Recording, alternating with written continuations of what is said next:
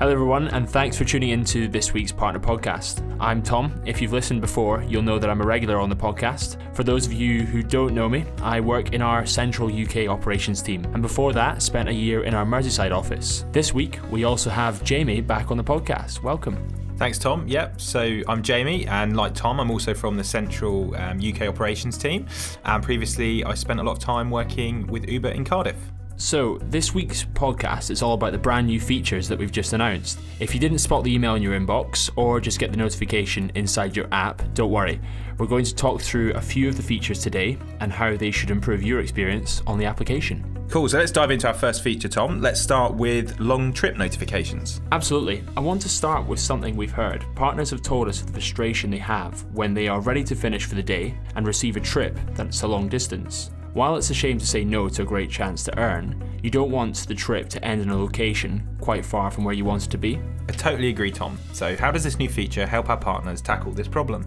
Sure, so as of 5pm on the 13th of September, if a booking comes through and the rider has indicated that they will be travelling for over 60 minutes if in London and 30 minutes if anywhere outside of London, it will display just that on the screen clearly in bold. So, this is really giving partner drivers even more control. Yes, exactly. So, we're hoping that this new feature helps give every partner driver even more control about when and where they drive. Sometimes you want a long trip. After all, you can make some great earnings during them, but other times you might not fancy it. And what about if you decide that the long trip is not for you? Yeah, that's a good point actually. Then there's a no thanks button, which partners should now be familiar with and have seen on their screens. If you don't want to do the trip, feel free to hit the no thanks button. Awesome. So, this feature ties into the idea of giving partner drivers time and giving them more control. Destinations is another feature that delivers this, isn't it? Yeah, exactly. The one to mention here is our driver destinations feature. This allows you to set a destination and an arrive by time. This has been covered in the earlier podcast episodes, but just in case, tap the three bars in the top right hand corner of the app and follow the instructions. And actually, on that note, Jamie, let's speak about our next feature. Tell us a bit more about in app chat. Yeah, for sure. So, we've introduced in app chat to our partner driver app. It's essentially a space within your app where you can write messages and take calls from riders without ever having to leave the app. That's awesome. So, why have we introduced this in app chat feature? So, we've heard from partner drivers that pickups can sometimes be really tricky, particularly when it's difficult to contact your rider. Let's face it, SMS messages can be delayed and they cost you money to send. So, we've introduced in app chat. Now, you can send and receive messages to your rider directly in your app. You'll be able to respond with a single tap using the preloaded responses. Or if you don't want to do that, you can just write back with your own text. Awesome. So tell us, what would a partner driver do if they got a message whilst they were driving and couldn't handle their phone? Yeah, it's a great point, Tom. So there's another cool element to this feature.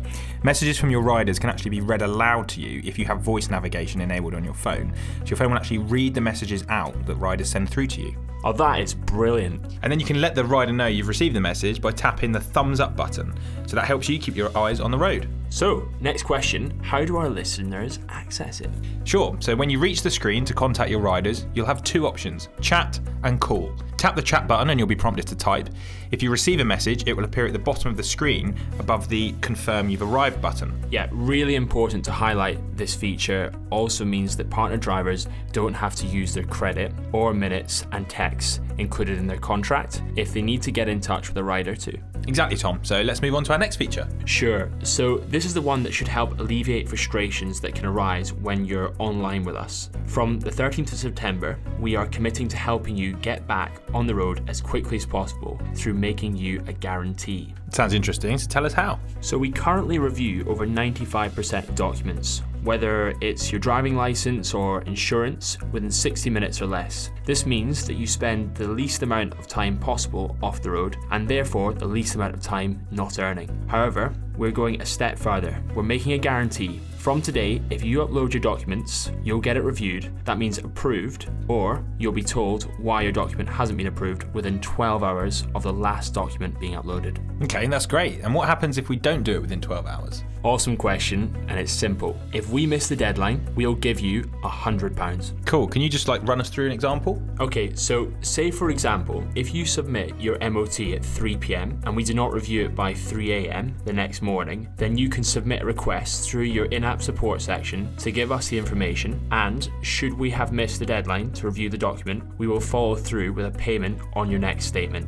And I guess the big questions that left here is why are we introducing this guarantee? Absolutely. Well, we are committed to being reliable and want to show you just how much we understand the value of your time. You want the flexibility to use the app when it works best for you, and this is our way of showing you that we understand. Cool, thanks Tom. So on that note, we're going to dive into our first Q&A. First up, we've had a question from Peter in Liverpool. Uh, Peter, I'm a driver in Liverpool, and my question is regarding documents. So, for example, if you place a document on and it appears to be wrong or have an error on it, you just get a text message, but it does not explain what you have got wrong. So you are left in the dark. So I'm just wondering, is there anything that you could maybe, you know, give us or update us on to make it possible to know what's wrong so we can just get back on the road quicker? Because obviously time off the road is losing money. Thank you.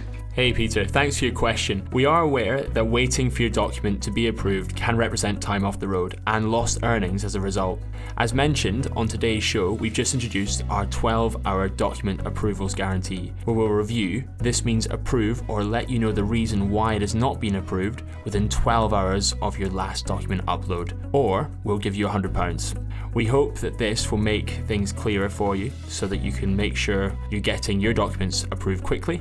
Next question is from Robert in Newcastle.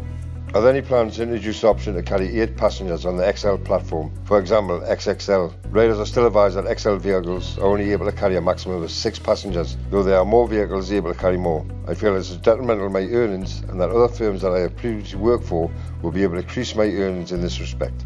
Hi, Robert. Really good question. Currently, Uber XL vehicles need to be able to carry at least six passengers, but we're aware that some drivers have eight or even nine seater vehicles. We're not planning to introduce another vehicle option for riders. Too many options is not always a good thing for customers, and there's the risk that larger vehicles would not be selected. As you know, we recently introduced more choice for XL and exec drivers to be able to choose which type of trip request they receive, for example, only XL or exec requests. Some drivers use this feature to ensure that they only receive certain trip types during busy times, but then during quieter times, they can receive more trip requests too.